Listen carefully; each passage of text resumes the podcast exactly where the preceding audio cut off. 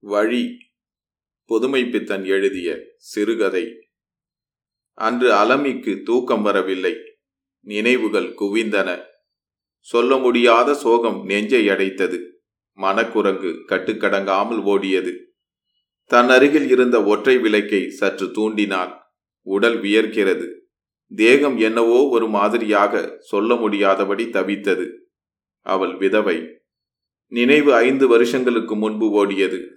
ஒரு வருஷம் சென்றது தெரியாதபடி வாழ்க்கை இன்பத்தின் முன்னொளி போல துரிதமாக சென்றது. பிறகு அந்த நான்கு வருஷங்களும் பிணிவாய்ப்பட்ட கணவனின் சிசுருஷை என்ற தியாகத்தில் வாழ்க்கையின் முன்னொளி செவ்வானமாக மாறி வைதவியம் என்ற வாழ்க்கை அந்தகாரத்தை கொண்டு வந்தது. அன்று முதல் இன்று வரை வாழ்க்கை என்பது நாள் சங்கிலி.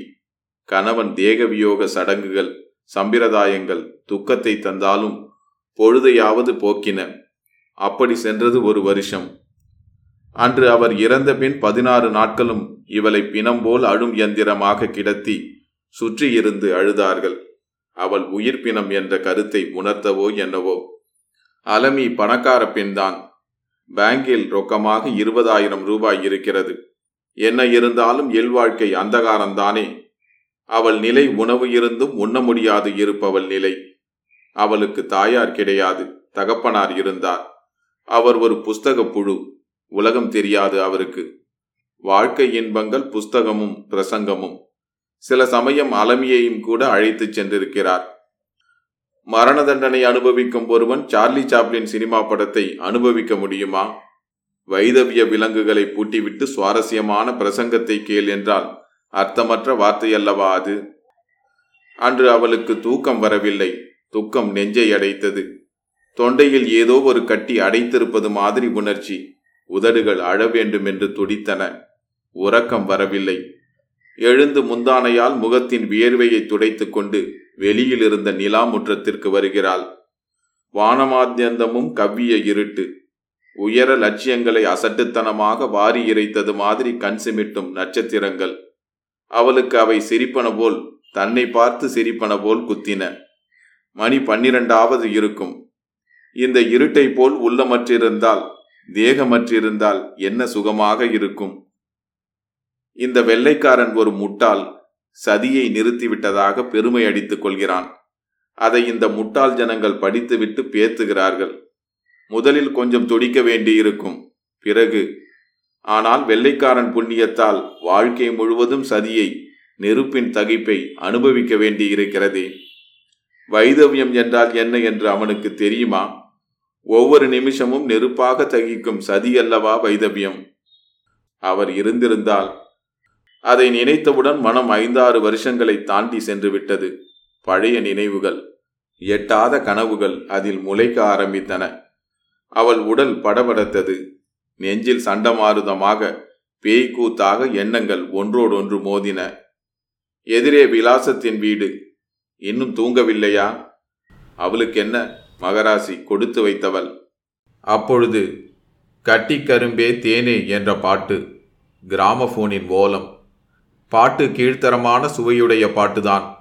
அன்று அவளுக்கு மூண்டெழுந்த தீயிலே எண்ணெய் வார்த்தது போல் இருந்தது. அவளுக்கு பாட்டு இனிமையாக இருந்தது. கேட்பதற்கு நாணமாக இருந்தது. இருட்டில் அவள் முகம் சிவந்தது. இனி இப்படி யாராவது அவளை அழைக்க முடியுமா? இவ்வளவுக்கும் காரணம் இயற்கையின் தேவை. இதிலே ஒரு முரட்டு தைரியம் பிறந்தது. ஏன்? அந்த கோடி தெரு சீர்திருத்தக்காரர் திரு குகன் சொல்லிய மாதிரி செய்தால் என்ன? அப்பாவிடம் சொல்ல முடியுமா? அவர் அந்நியர்.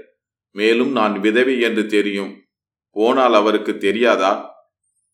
திரு குகன் செய்த பிரசங்கத்தின் வித்து வேகமாய் தழைத்து ஆட்சி செய்ய ஆரம்பித்தது.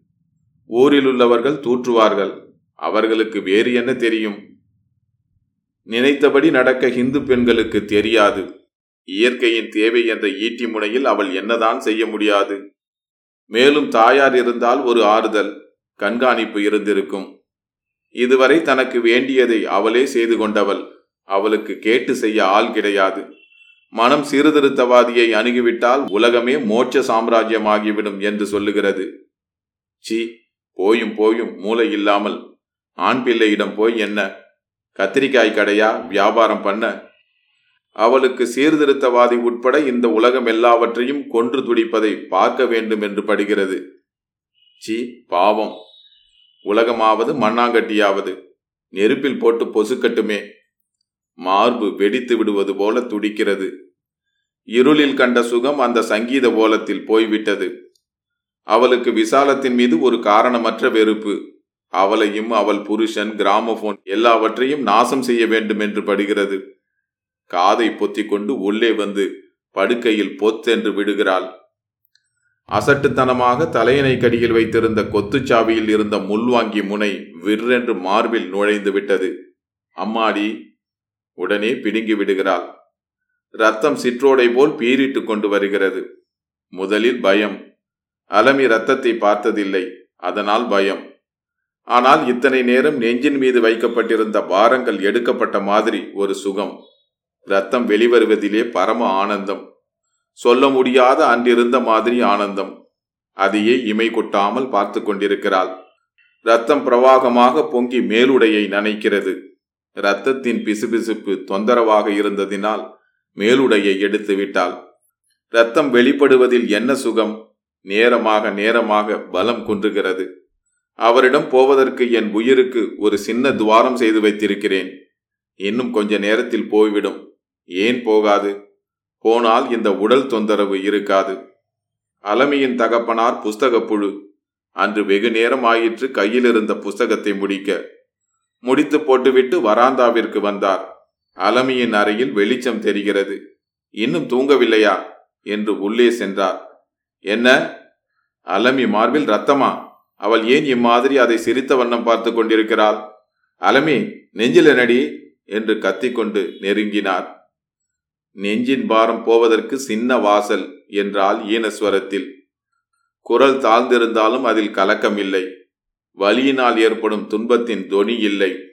ரத்தத்தை நிறுத்துகிறேன் என்று நெஞ்சில் கை வைக்கப் போனார் தகப்பனார். மூச்சு விடும் வழியை அடைக்க வேண்டாம் என்று கையை தள்ளிவிட்டால் அலமி. பைத்தியமா?